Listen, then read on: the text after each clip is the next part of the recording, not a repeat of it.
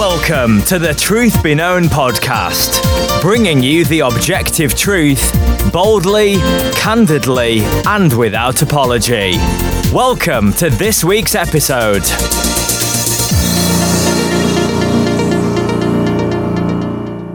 Well, hey guys, welcome to another episode of the Truth Be Known podcast. I'm your host, Nathaniel Jolly.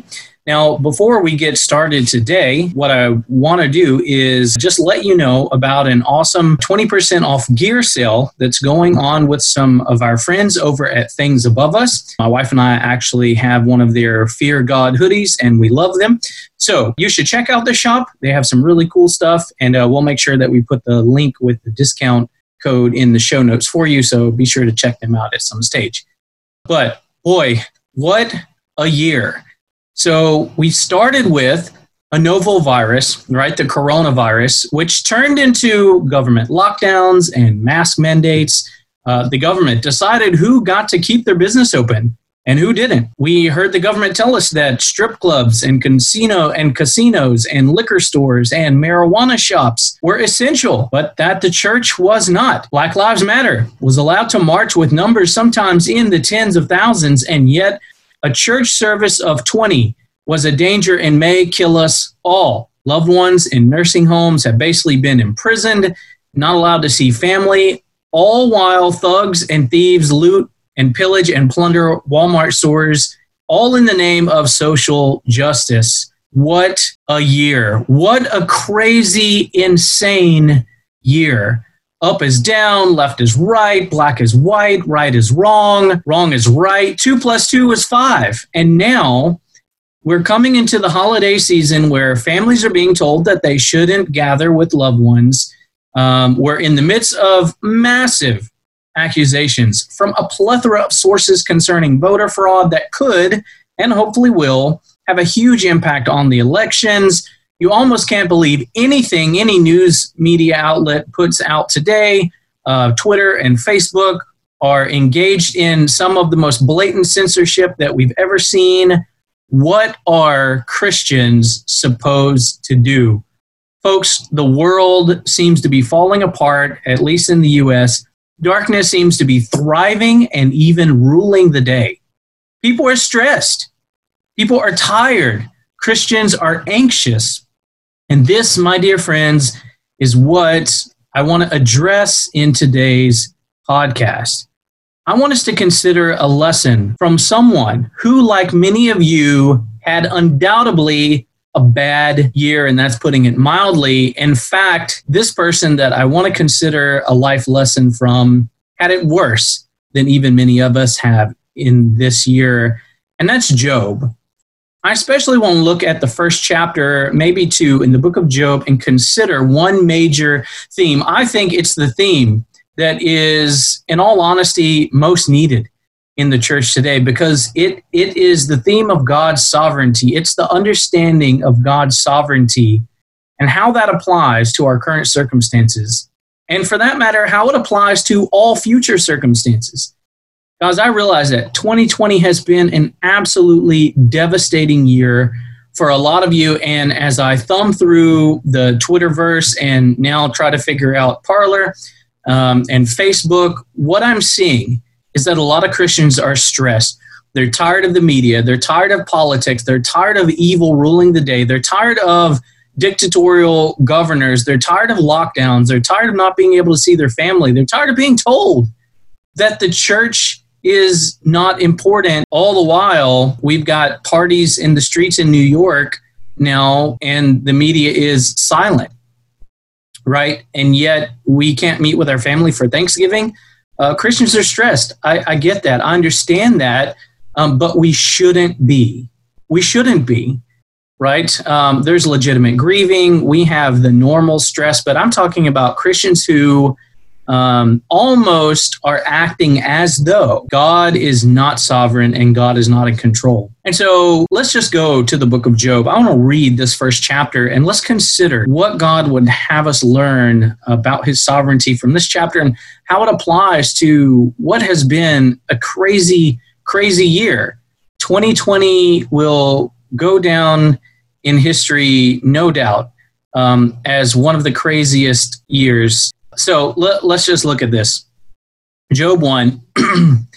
there was a man in the Lame of Uz whose name was Job, and that man was blameless, upright, fearing God, and turning away from evil. Seven sons and three daughters were born to him. His possession were, were 7,000 sheep, 3,000 camels, 500 yoke of oxen, 500 female donkeys, and very many servants. And that man was the greatest of all the men in the east. His sons used to go and hold a feast in the house, each one on his day, and they would send word and invite their three sisters to eat and drink with them. When the days of feasting had completed their cycle, Job would send word to them and consecrate them, getting up early in the morning and offering burnt offerings according to the number of them all. For Job said, Perhaps my sons have sinned and cursed God in their hearts. Job did so continually.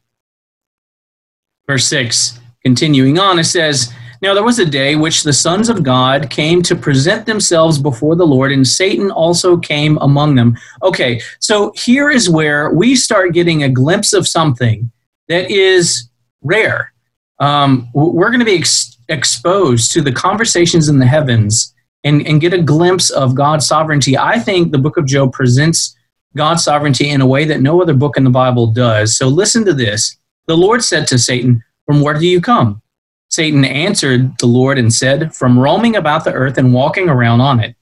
The Lord said to Satan, Have you considered my servant Job? For there is no one on earth like him, a blameless and upright man, fearing God and turning away from evil. Then Satan answered the Lord, Does Job fear God for nothing? Have you not made a fence around him and his house and all that he has on every side?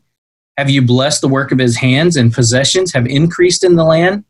But reach out with your hand now and touch all that he has, and he will certainly curse you to your face. Then the Lord said to Satan, Behold, all that he has is in your power. Only do not reach out and put your hand on him. So Satan departed from the presence of the Lord.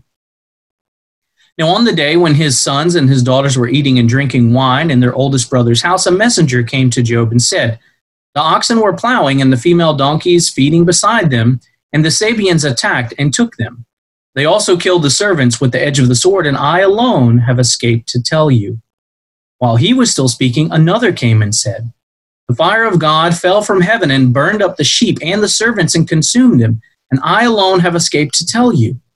While he was still speaking, another came and said, The Chaldeans formed three units and made a raid on the camels and took them and killed the servants with the edge of the sword, and I alone have escaped to tell you. While he was still speaking, another also came and said, Your sons and your daughters were eating and drinking wine in their oldest brother's house, and behold, a great wind came from across the wilderness and struck the four corners of the house. And it fell on the young people, and they died. And I alone have escaped to tell you. Then Job got up, tore his robe, and shaved his head. Then he fell to the ground and worshipped. He said, Naked I came from my mother's womb, and naked I shall return there. The Lord gave, and the Lord has taken away. Blessed be the name of the Lord. Despite all of this, Job did not sin, nor did he blame God. I mean, look, guys, there is so much in this first chapter.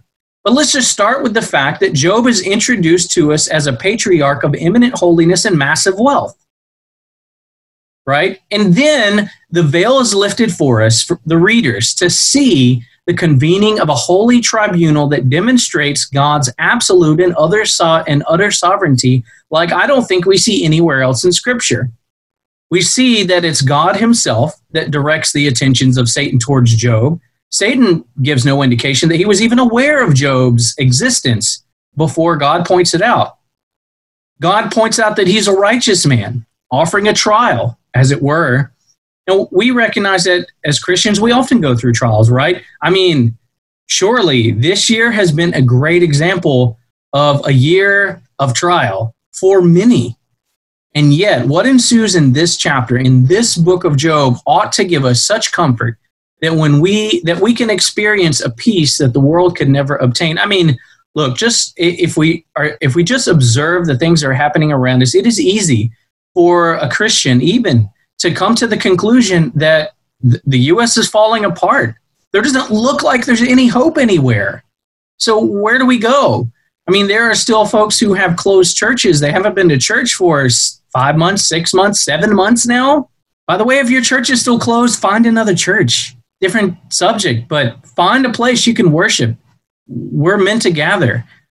But it it's easy to fall into the trap of the world's falling apart and to give into despair and depression, but that is not the posture a believer should be having even in this time. Right? We can have a peace that the world can't have because we understand God's sovereignty. Now, notice the posture of Satan in, in this chapter. It's important. God asks a question and Satan answers God. During the discourse, Satan basically says, Of course, Job worships you, but if you take away this or that, you'll see his true colors. And to that, God responds, Behold, all that he has is in your power. Only do not put forth your hand on him. Now, Satan didn't answer back to God. Satan didn't fight God. Satan didn't question God. Satan didn't buck God's command. Why is that? It's because Satan is a created being. He is wholly subject to God's rule and reign. This idea that Satan is God's opposite equal is insane. And yet, many Christians, even in the Reformed camp, who would never say they believe that, nevertheless act as though that's true. Satan is not in control. Satan is not sovereign. Satan is a created being. Period. Satan is a mere creature who serves the ultimate will of God. Full stop. Why is that comforting? Well, it's comforting because it means that we are not subject to Satan's will. We are subject to God's will, and God's will is for his glory. And as Romans 8 28 puts it, we all know it. It says, And we know that God causes all things to work together for the good of those who love God, to those who are called according to his purpose. That's you, dear believer. While you may have had a terrible year thus far, and you may be super stressed right now, remember Romans 28 is 828 is about you. Truth be told, the year might get worse. I'm not really sure how that could happen, but hey, it's 2020, right? Humanly speaking, it could get it could get worse. We're about to see a big blow up over this, you know, these election fraud allegations probably. But here's the reality. God works all things together for the good of those who he has called to himself. And herein lies our claim to peace to rest, to joy. Whatever difficulty you're going through, God is in control. To say that God is not in control is to fundamentally reject God's sovereignty. If he's sovereign, he's in control, period. That's good news. Does that mean we understand the secret will of God? No, we're not privy to that. We don't need to know that. What we do know is that God works out everything to his glory and to the good of his people and his church. There, there's a redeeming characteristic in everything God does. Now, Job, unlike us, isn't privy to the conversation in the heavens. I mean, he's about to have one of his one of the worst days of his life, and all around the U.S. Similarly, people have had the worst year of their life. Perhaps they've lost their income over a period of weeks or months. They've lost loved ones. Job, Job loses all this in a day. He's the wealthiest man in the East. Not only does he lose all of his wealth, but he loses all of his servants.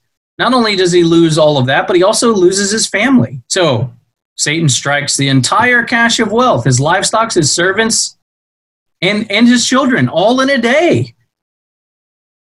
Right? Except for one servant who oversees each of those areas who comes in quick succession, bringing Job the message that, you know, by the instrumentality of bandits and storms, his whole world is basically lost to him. Job doesn't know that God deems as a, him as righteous. Job doesn't know that the ultimate what the ultimate outcome is going to be. Job isn't privy to the conversation of the heavens like we are reading the book of Job. We have a unique perspective we get to look back on Job's situation and say, oh, yeah, Job, God was sovereign. That's how we should respond. And yet, Job's response, not knowing any of what we know, is the response that every believer should have in the midst of tumultuous times. Blessed be the name of the Lord. he says. Rightfully so. Maybe you're listening to this and, you know, you've lost a business. You've lost loved ones. Uh, you've lost your job. You're unsure about the election. You're unsure about evil reigning. Well, believer, your posture should be blessed be the name of the Lord. God is sovereign, and ultimately, these things work out for his glory and for our good. That's all we need to know. It's 2020. I get it. We have riots, we have lockdowns, we have businesses that have been lost, we have loved ones that weren't seen for months. I mean, you hear of the story of an elderly couple, husband and wife separated for five months. You know, we have cases where loved ones died in nursing homes and weren't allowed to see them. Uh, there was no funeral for family. We have dictatorial governors that are overstepping their authority. We've got government closing down churches, a really intense election going on. And don't forget, murder hornets. Don't don't forget those. And yet, we should respond like Job. In the midst of all this, blessed be the name of the Lord. Hey, you know what? If Trump's legal team discovers genuine um, election fraud, and it looks like there's plenty of evidence whether it's enough or not is yet to be seen. But you know what? If if it gets overturned and Trump turns out to have another four years, then praise God, blessed be the name of the Lord. And you know, get ready because it's not going to stay that way forever. And you know what? If at the end of the day, um, Biden prevails for whatever reason, right? Whether it's legitimate as such or not, you know, if he ends up in the White House, then guess what, believer? Blessed be the name of the Lord. God is sovereign. God puts kings in places. He sets up kings and removes them. If we get a Biden, it's because we deserve a Biden. I should say Harris. Like, no one's under the illusion that Joe Biden is going to remain for four years. But anyway, here's the reality God is sovereign, and ultimately, He will bring glory to Himself. God will accomplish everything that He wants to accomplish. No one is going to supersede the will of God. God's not in the heavens wringing His hands, asking, How did all this happen? I just, no, I, I didn't know that there was going to be so much fraud. No, no, that's not happening right? Even more than Job, we should find solace in the sovereignty of God. We have what Job could have only longed for. We have the completed Word of God, right? We have the canonized scriptures. How much more equipped are we with truth than even Job? And yet I see many Christians running around as though Satan is God and acting as though God has no control.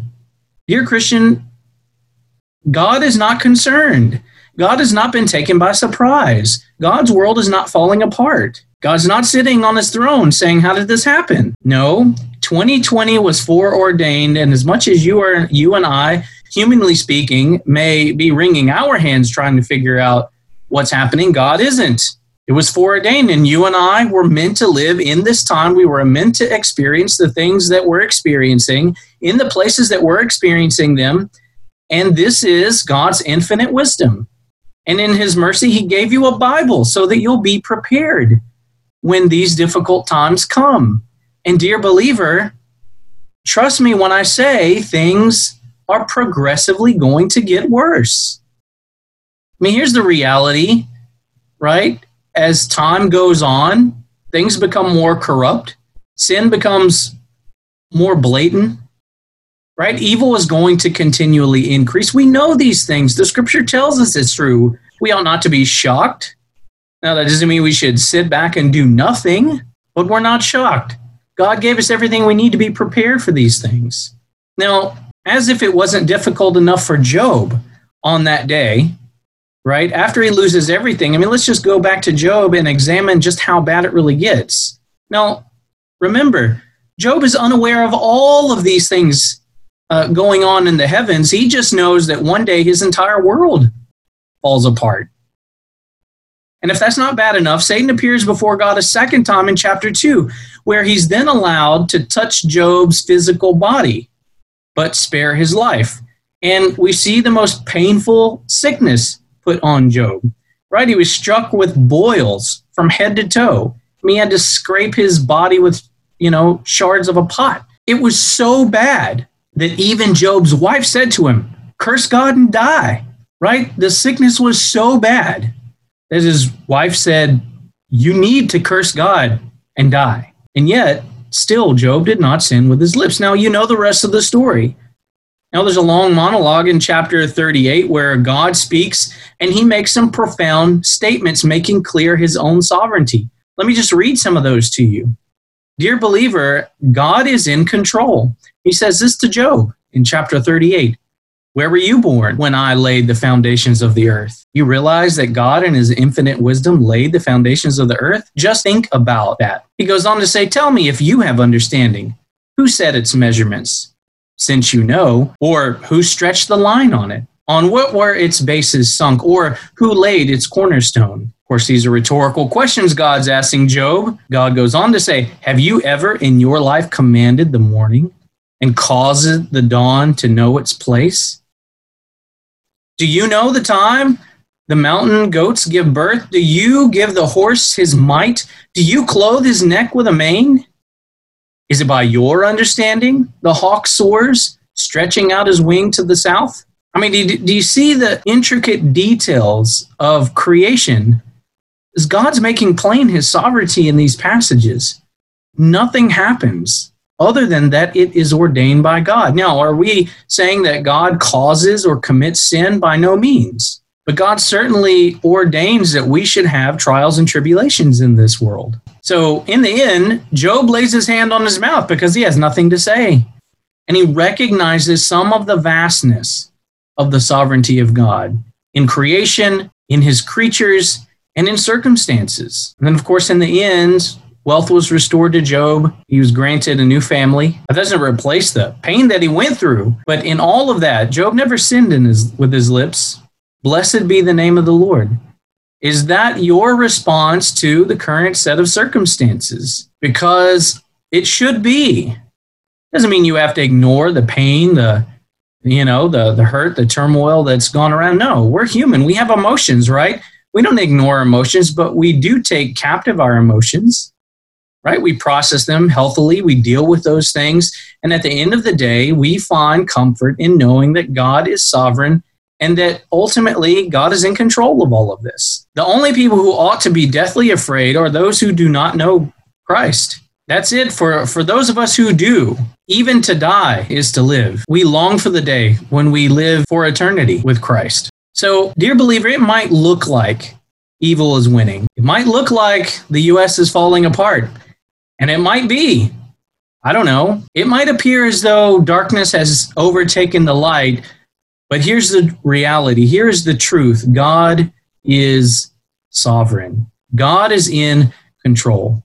Christ defeated sin, overcame death, and he rules, seated at the right hand of God, and we are in Christ. And that means we are more than overcomers through him who have saved us.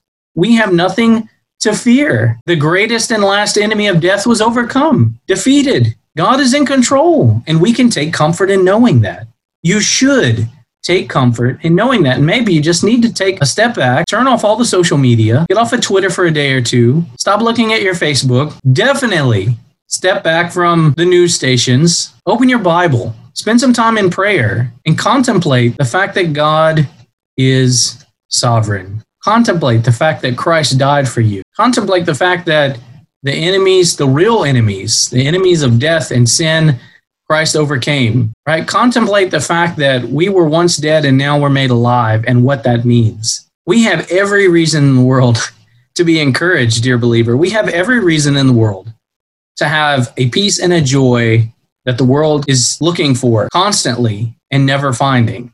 We have it.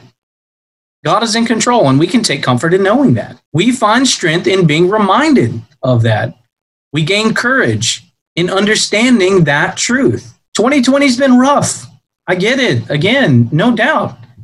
But, dear believer, I would encourage you today to steel yourself. Stand firm. Do not despair as one without hope. Do not fall prey to depression as those who have no salvation. Our hope is in the person and work of Christ. We, as believers, do not cower in the face of evil. We don't shrink back from preaching repentance to a dying world, regardless of what the world tells us, regardless of what laws are passed in our land. We are not to be silenced, and we're not quiet as evil rears its ugly head, whatever form that takes, whether it be through laws of the radical left or dictatorial governors. We aren't silent. We are Christians, and our Master has already defeated the evil one and he's given us the armor we need for the battle here on earth. So, regardless of what the rest of 2020 brings, or 2021, or 2024, our response is the same. We fight evil on every front available. That's your duty as a Christian. Not to sink back in despair, but to stand up and fight. And we fight evil on every front by God's grace we have available. And we preach Christ and we preach Christ crucified because the gospel is the power unto salvation and nothing else will do. So be encouraged. Take heart. Be brave. Be bold. We have the only message that can save a dying world. And that's the truth of the gospel, right? We have the gospel, the good news. And so, whatever happens with this election, whether by God's grace we're granted a little more time of a little more freedom in this country, or in God's judgment, we continue to get wicked rulers, our responses ought to be just like Job Blessed be the name of the Lord. And our mission is exactly the same. We preach Christ and Him crucified. I mean, we have a Bible where the, all the apostles lived in times so much worse and less free than we live. And in fact, the majority of believers around the world live in countries that are far less free and less safe than we live in. Now, am I saying we should just sit back and do nothing? No, I think I've made that clear. We fight evil on every in, every way we're able to fight evil. We don't sit back and abdicate our, our, our responsibilities as citizens of a free country. But at the end of the day, our mission is still the same. We preach Christ and Him crucified.